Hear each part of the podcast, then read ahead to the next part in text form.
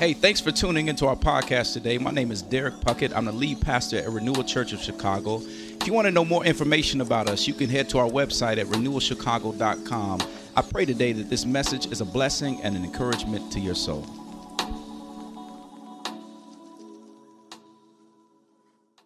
Uh, but we're going to start in, in Galatians chapter 3. So if you got a Bible, go ahead and meet me in Galatians chapter 3. We're going to be in verse 26 today. Uh, so go ahead and flip there if you got it. If not, it'll be on the screen. But Galatians chapter 3, verse 26. Galatians chapter 3, verse 26. And we're going to read through uh, verse 7 of chapter 4. If you are able, go ahead and stand on your feet with me as we get into the word this morning.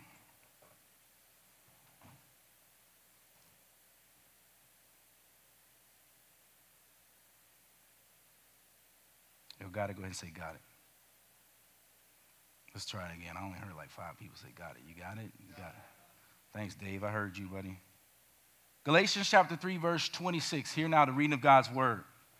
It says, For in Christ Jesus you are all sons of God through faith. For as many of you as were baptized into Christ have put on Christ. There's neither Jew nor Greek, there's neither slave nor free, there is no male and female, for you are all one in Christ Jesus. And if you are Christ, then you are Abraham's offspring, heirs according to promise. I mean that the heir, as long as he is a child, is no different from a slave, though he is the owner of everything, but he is under guardians and managers until the date set by his father. In the same way, we also, when we were children, were enslaved to the elementary principles of the world. But when the fullness of time had come, God sent forth his Son, born of a woman, born under the law, to redeem those who were under the law, so that we might receive adoption as sons.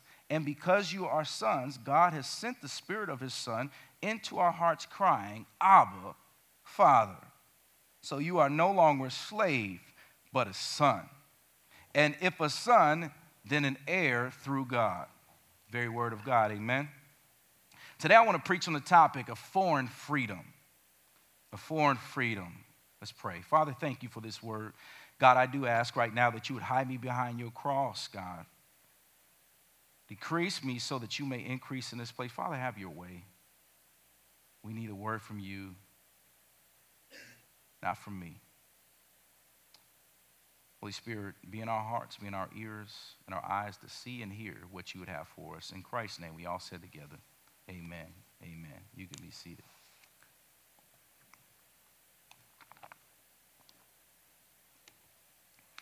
Well, this summer, guys, and some of you know this, but um, during my sabbatical for uh, my own well being, I, I did a decent amount of counseling and as well as leadership coaching this summer. And, and a lot of, I'm not going to tell you, I'm going to have a counseling session right now, but uh, one of the things that uh, I was constantly asked by my coach, counselor, as well as some of my friends is, Derek, how would you have liked to be seen as a child? Now, this is a hard question for me it's a hard question because I, I simply have never thought about it before. I've never thought about this before, and I don't think many of us do unless we're prompted. I mean, we can think back to our childhood and say, This is what happened when I was a child. I remember this, this was fun, or this wasn't so good. We did this when we were kids. But to ask the question of how I'd like to be seen as a child is really tough really tough. And I thought about the question, and most of you, if you've been here for a while, you know some of my story. Growing up in Gary, Indiana, murder capital of the world when I was there in the 90s, oldest of three younger sisters, uh, in a single parent household with my mother, and seemingly the man of the house from age of five. I answered this question and I said, you know, I, I wish I was just able to be seen as a child. I, I wish I was able to just mess up. I, I wish I didn't have to have it all together and be perfect or carry the seemingly heavily, heavy weight of being the man of the house at age five. I just wish I had the freedom to be a kid. Now, I don't say this to knock my parents because any of us can look back and say, well, I wish I was seen as dot, dot, dot as a kid. But the reality is, is that that's the problem. It's because none of us have really experienced truly what it means to have true freedom being a child. And eh, because at some point, responsibility kicks in. It kicks in, or performance where we try to be the best, or we seek approval, whether that's from our parents or somebody else. The world might just smack you in the face with trials and trauma. Maybe physical ailments start taking over your body, and freedom goes out the window. Some would say life just happens.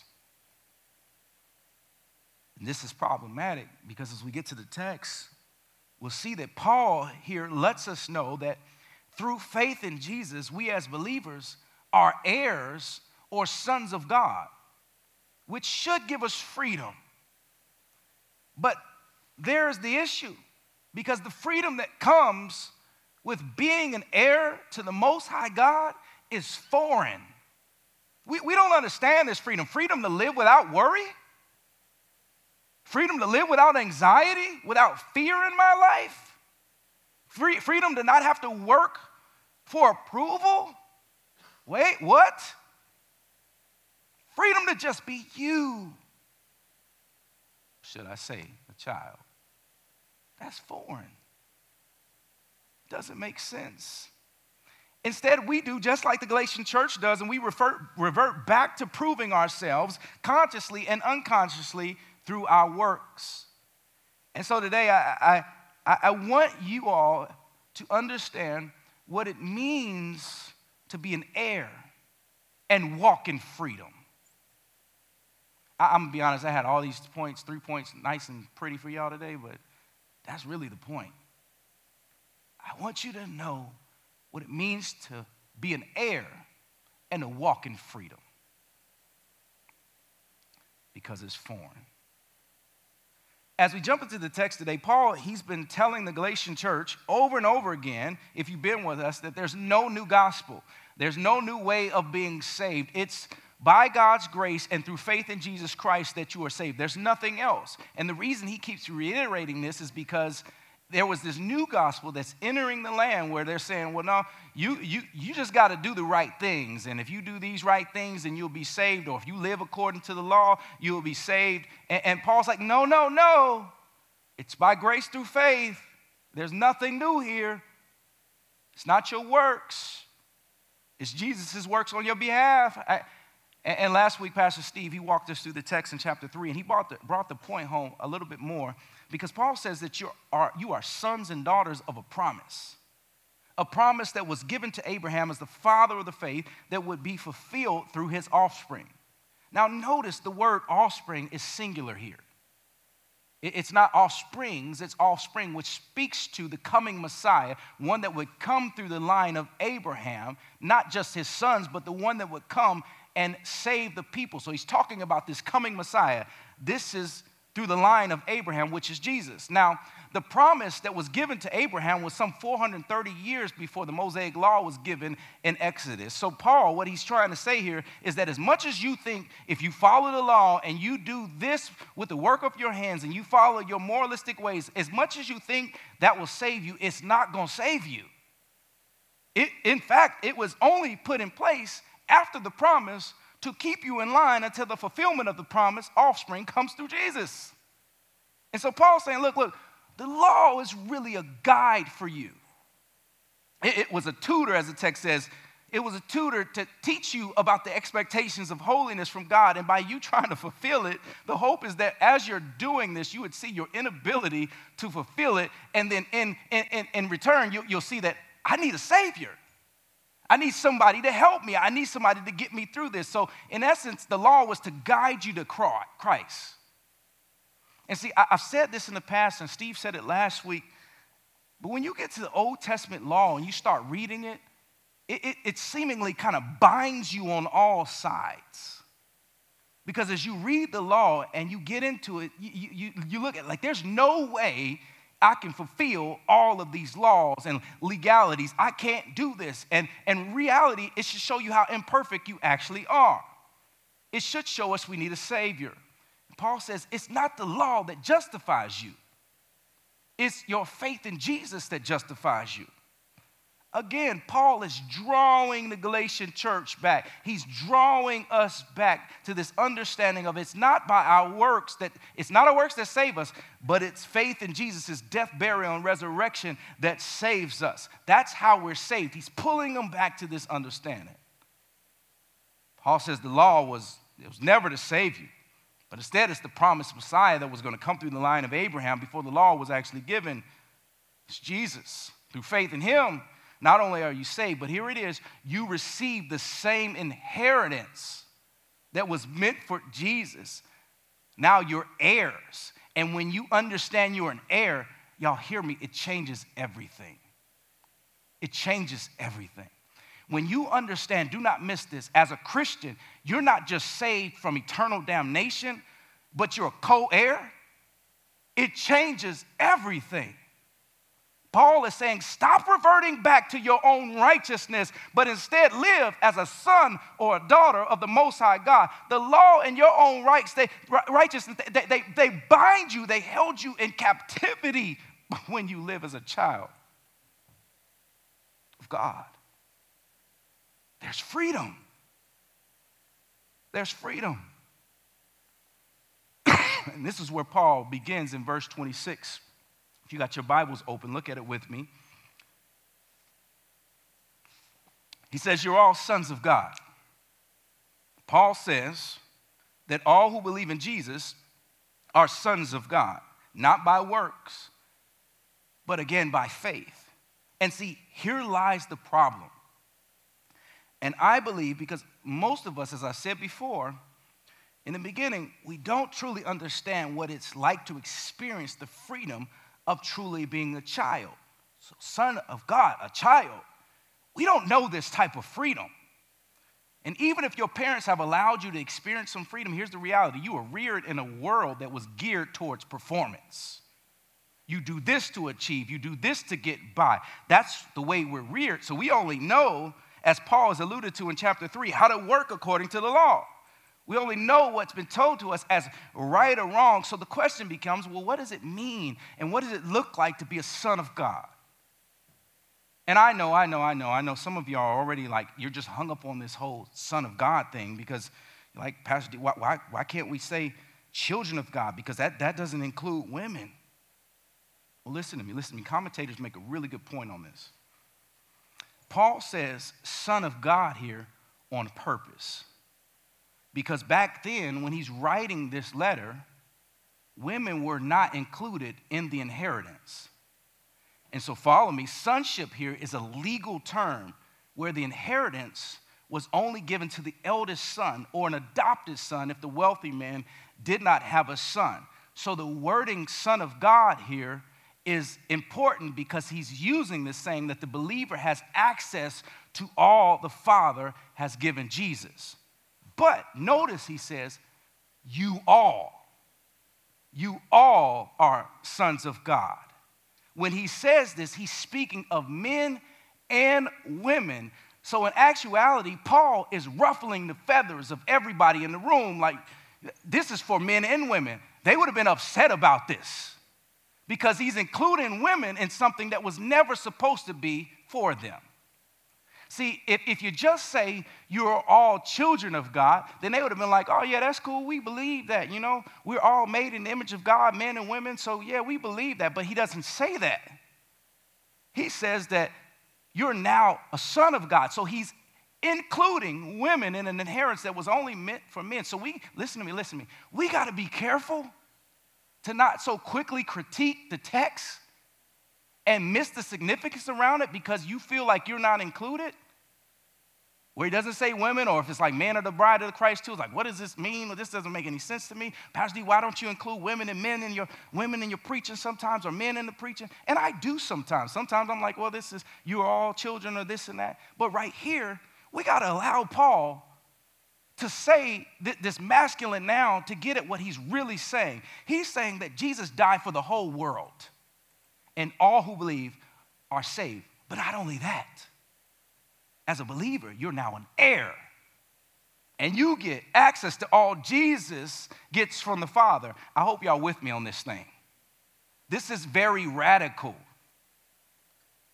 Radical, and you gotta allow him to use this gender specific noun here.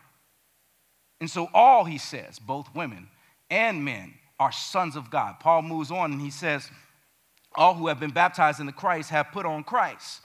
What he's saying is that as a believer, we celebrate this here at our church baptism. When you're baptized, you go under the water as a believer.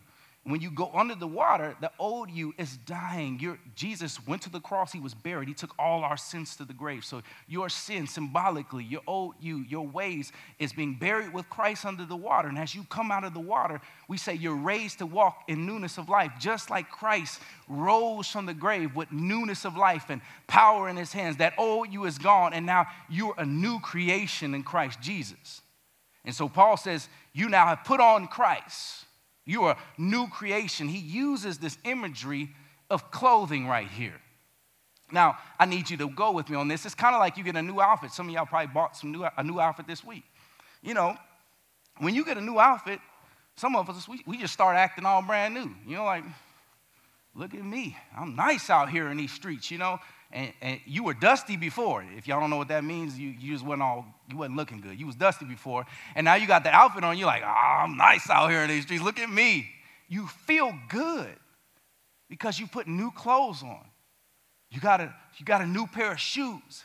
It makes you feel good about yourself. You, you feel different because you just put some new clothes on. Paul is saying, by you putting on Christ, your old habits and the old you is gone, but now you have been baptized. You have put on Christ. It's no longer you anymore, but you're now new in Christ. Even more so, you are united with Christ. God the Father doesn't look at you and say, I, I, I, Mike, that, that, I, I'm looking at you, or Dave, I'm looking at you. No, no, when he looks at you, he sees Jesus. You're clothed with Christ as a believer. You're covered by Jesus. In essence, he's saying that now, as a believer, your identity is in Jesus. Not in what you do, not in what you can do, but in Jesus. This means that believers, we're accepted when we believe by God because of Jesus. And that as a believer, you're no longer to walk in your own ways, but you're to be like Christ. You're, you're, to, you're to take up his virtues. Take on his actions. We're, we're to be like him, to depend on him.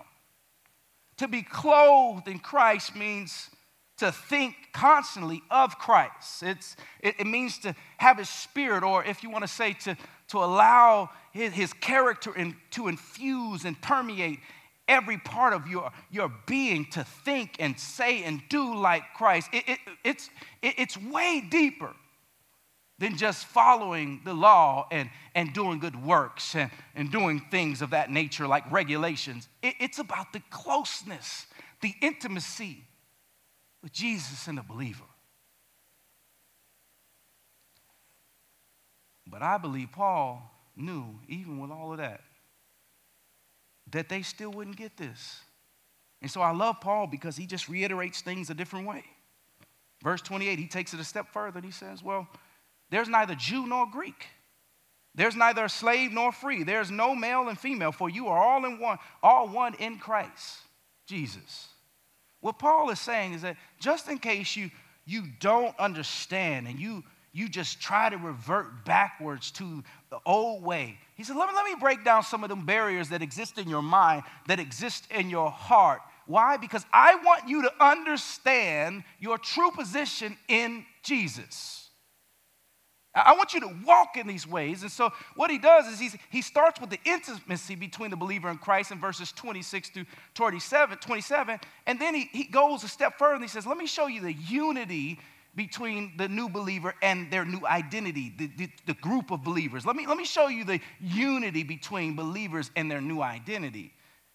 Because some of us, if we're honest in here, we read this and you hear the heir of God, and you're like, man, All I got to do is believe by faith. Man, I've done everything in my life by myself. I've worked hard. I pulled myself up by my bootstraps. I got to where I am because of me. I, I eat what I kill. This is me. I don't know about this whole just believing, and that's cool. Or you might be saying, well, man, I've done all these things, Pastor. You don't know my story. There's no way that I could just be accepted. Or even worse, you're looking around the church and be like, man, ain't no way he accept her or him or him. I know their story. God, God, no way that they're going to be in heaven.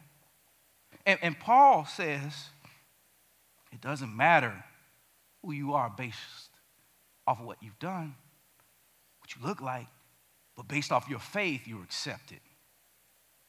Listen, family, the gospel has radical social implications. Paul says to be Christian is to be Christian before I am anyone or anything else. All barriers and warring factions come down in Christ. Y'all don't believe me. Look at the text. Look at what he says. He says, he starts by tearing down the cultural barrier. He says, neither Jew nor Gentile. Both are accepted, is what he's saying. Neither is better than the other. Then he dismantles the class barrier by saying, neither slave nor free, where he's saying the poor and the rich are both accepted by Christ. They're treated the same. And then he hits the gender barrier one more time. He says, nor female or male, both are equal in Christ. In fact, he ends chapter 3 by saying, If you are in Christ, then you are Abraham's offspring, heirs to a promise. Paul says it doesn't matter your race, it doesn't matter your economic status, it doesn't matter your gender or what you have done. If you believe you are God's son, you are an heir. In other words, in all that I've said so far, and all that Paul has been saying, is that I'm trying to get you to understand your status. I'm trying to get you to understand who you are in Christ now that you believe. I need you to start walking now as an heir. I need you to act like you're supposed to. But therein lies the problem. Even after all Paul has said, he knew that they would miss it. They, he knew they wouldn't get it. He knew that they would just revert backwards. Because again, to constantly live in the state of freedom, understanding that I'm an heir that's covered by grace, I'm, I'm covered by Jesus and what he's done for me, that's a foreign type of freedom. That's a foreign grace. It makes no sense. We know again from childhood how to perform, we know how to follow rules, we know how to achieve, which steers us away from this understanding of working from approval and we go right back to working for approval. I need to do this. I need to do that. I got to achieve this status in my life, or, or I haven't made it, or everybody's not going to, they're going to look down on me. And, and whether it's conscious or unconscious, y'all, it is very hard to break the chains of moralistic living or proving oneself. It's hard. And so this freedom, it, it, it's foreign. It's hard. It's hard for us to just say, Lord, I don't just believe in you for salvation, but, but I believe in you and I trust you to provide for the rest of my life. It's not me. I, I got you, Jesus. It's hard for us to say that. Listen, we trust God for salvation, and then somewhere down the line, and we, we trust him for salvation. Then we're like, well, you know, I'm going to just go back to this. I got to do this. I got to get this done. I do all this. We, we, we, we trust him, and then we revert right back to living by our works and proving ourselves. And Paul says, no, you're a son, you're an heir. Don't go backwards. And so he takes it a step further. Look at chapter 4, verse 1. He says, Although we have trusted Christ, here it is, we don't understand what being an heir is. So he uses this analogy and he says it's like a child who's an heir. He, he's no different than a slave, although he's an heir to, eh, to, the, to the owner of everything. He's an heir and doesn't understand his inheritance or what awaits him. And so he lives like a slave under guardians and managers until the day that he actually gets his inheritance. Paul's saying, we just like that slave. We're just like that little child.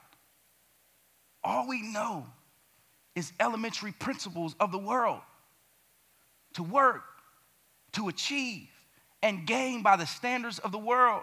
And this is how we all know how to work. Do this, achieve, gain acceptance, performance, performance, performance. That's what we know. The Galatians, you look at them, all they knew was the law. They all, that's all. Let me live by these standards. That's what I got to do. But verse 4, I love this because Paul uses the word but. I love when I see the word but in scripture, this contrasting conjunction where Paul says, This is how we, we all knew how to live. This is what we, we do. We, we, we live like someone who didn't understand what's ahead of him and, and hasn't received their inheritance. But God, but God sent his son, he says, who was born under the same law to redeem those under the law. Again, Paul is saying we all live by a set of rules and laws that the world has given us, and sadly, we've had it in our own families with our parents. And Jesus came not to do away with that law, but he came to fulfill the law. He's the only one who came to this earth, born humans like us as a baby, grew in the world and was live, and lived a perfect life. He didn't sin. He wasn't imperfect like us. And with that, he saw that we couldn't live up to this perfect standard set by God, and he makes his way to the cross. And when he gets on the cross, he takes all of our imperfections, all of our sin, all of our wrongdoing on himself. Now, through faith in the perfect, sacrificial Lamb of God, we're adopted as heirs of God which don't miss this. This means he takes on the penalty that we deserve, but in exchange, we get the blessing that only he deserved. Oh, y'all missing it. Y'all too quiet here. That's grace. That's grace. But let me break this down because y'all missed everything I said, and I don't want y'all to miss the goodness here in this passage. Verse 4 through 5 tells us that Christ came and he redeemed those under the law so that we might receive adoption Jesus redeemed, meaning set free by paying the wage of the slave, paying the wage of our sin. Romans 6:23 says, "For the wages of sin is death, but the free gift of God, there's that but again. But the free gift of God is eternal life in Christ Jesus." So Jesus paid the debt by dying. He was born under the law and fulfilled it, then paid our debt. Now, as we come of age, if you want to say, or we come to belief in Jesus, we receive his inheritance through his work. We now, verse 5, have full rights as, as sons through adoption as sons. That, that's that word, sonship again. Again, just to remind you, this is a legal word. For example, in the Greco Roman world, a childless, wealthy man, because he didn't have an heir, he didn't have a son, he can adopt one of his servants. And at that moment, when he adopts his servant, brings him into his house, although he's not from the same bloodline, he gets the same privileges and the same financial privileges as a son or an heir would receive, although he has no relation. This understanding of divine adoption in Jesus is amazing. This is why adoption is overtly a Christian principle. Because all of us in here, we're not directly from that bloodline. But Jesus died on the cross, making a way for us to be adopted sons through his work of, the God, of God, God the Father. Don't miss what I'm saying here. So, what Paul is saying is that yes, we need to understand that we're saved by grace. But we also, in this, receive the privileges of sonship that Jesus only had. You're not saved and then you go back to living under the law or based off of your works. There's grace. Jesus removed the curse we deserved and he gives us the blessing he deserved. Paul says, I need y'all to start walking in that freedom. I need you to understand this. You are God's heir. He's for you, He cares for you. You have eternity to look forward to. Walk in this. But yet again, even in all the passion that I'm preaching with, and Paul is, he's writing this letter, I, I, he knew that they would miss it. And so, verse 6, he says, You know, let me tell you about the Holy Spirit. When you accept Jesus, you get the Holy Spirit. And the Holy Spirit secures that legal status now as a son. The Holy Spirit helps us experience the freedom we have as heirs. The Spirit helps us call out, Abba, Father. Abba, Father. There's this closeness that we experience, uh, this calling and in our prayer of really calling God Daddy. Now, if you're like me and you grew up any way like me, this is foreign for me. Because if I'm honest with you and I look back throughout my childhood, I can't ever remember calling my earthly daddy daddy. I, ne- I never knew this type of inti- intimacy. This is foreign. And so the Holy Spirit, the third person of the Trinity, fully God, but Spirit within us, helps us call out to the Father Abba, Abba, I need you. Just like Jesus did when he's hanging on the cross Abba. The Holy Spirit secures, assures us that God is near and that He is with us. We get to enjoy the gifts of being an heir when we walk by the power of the Spirit. And I know you're asking, well, how in the world do I walk by the, pastor's, by the power of the Spirit, Pastor? I hear you saying this, but I don't know what that means. Listen, we walk by the power of the Holy Spirit by meditating day and night on the goodness of Jesus, by meditating on the Word of God, by living a prayerful life and dwelling in community. And I know you're still probably like, well, what does that look like? Well, here's a practical way to think about it. I call it spiritual breathing because your walk with Jesus should be as constant as breathing, you communicating with Him and being with Him. And the Holy Spirit helps us. So, one way to do this is, is breathing. So, I want everybody to take a breath with me. Let it go. Feels good to take a breath, doesn't it? Every now and then you need to But the practice around spiritual breathing is this when you breathe in, you breathe in the truths of God. When you let your air out, you confess, you repent, you let go of all of the things you're holding on to. When you breathe in, the word tells me that I was fearfully and wonderfully made in the image of God, that I'm loved. He knows every hair on the top of my head. God, I'm sorry that I've doubted your love towards me that I haven't even been loving myself. I've done this, I've done that. But my word says there's no condemnation for those that are in Christ Jesus. Or you're my son, you're my daughter, and I cast your sin as far as the east is from the west. Father, I'm sorry. I've messed up. My thoughts have been all over the place. I'm a wrong and wretched man. I'm a wretched woman. 1 John 1 9 says that I'm just and righteous to forgive. And John 10 10 says there's nothing that can snatch me out of your hands, for you are mine. And I see what I'm saying? Like it's like it's like breathing. When you walk with Christ and you meditate on the goodness of God, what ends up happening in the midst of that, you see how messy you are, but you see how good He is. And the Holy Spirit helps you in that because you can't help but to say, Daddy, Abba, I'm so messed up. I need you. See, as you meditate on the goodness of God in the midst of your mess, Abba, thank you, Daddy. Thank you.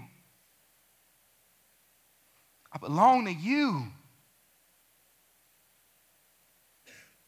Because you see your heart, you see your mess. But yet, the truth of the gospel is that you're still accepted. You're still loved based off the work that he's done through his son. That's a love that's foreign, that makes no sense. You scream, Abba, thank you. Paul ends and he says, So you're no longer a slave, verse 7, but a son. And if a son, then an heir through God. Again, we have legal rights to all the Father has in his estate. Listen, because of this, Christians don't walk in fear of anyone or anything because our daddy is in charge of everything. As heirs, God the Father treats you as he would treat Jesus. We now, as Jesus, clothed with Christ, can approach the Father as Jesus himself because he's our daddy. You don't have to go through a pastor or priest or anybody else. He calls you his heir. You're his son, you're his daughter, you're his. See, when we know we're heirs of God, it changes everything. It gives us freedom. And so, to bring this all home and bring us back to where I started in the beginning, how do I stand in front of you now knowing my story? And I'm not a broken mess of a man. I'm not crushed. I'm not destroyed.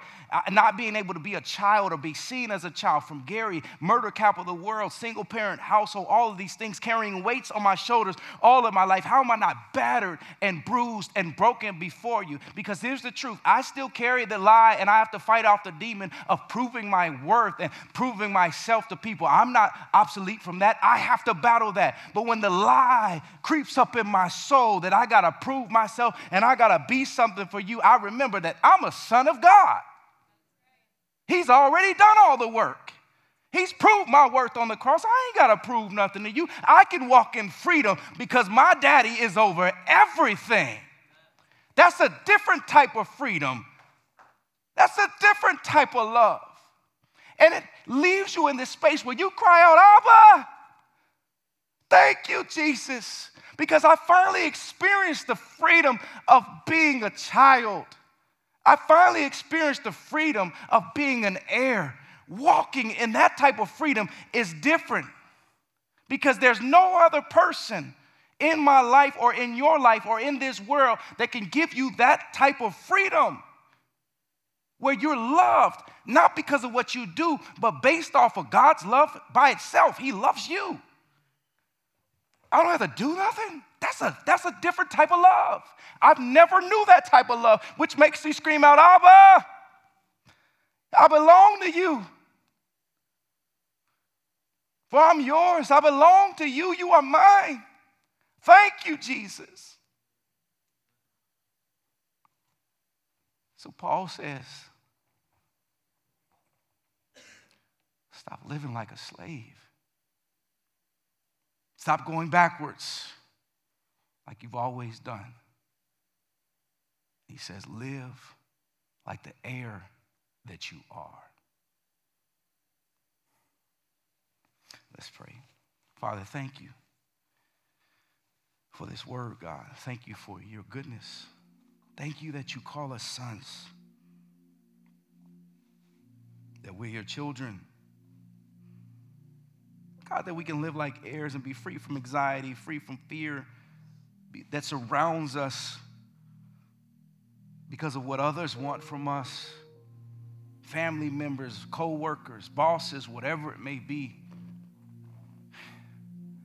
And we can stand before you, and you loved us, and you love us now based off of nothing that we've done, based off of what Jesus, your son, has done for us and you look at us cloaked in the clothing of Jesus, and you say, That's my son.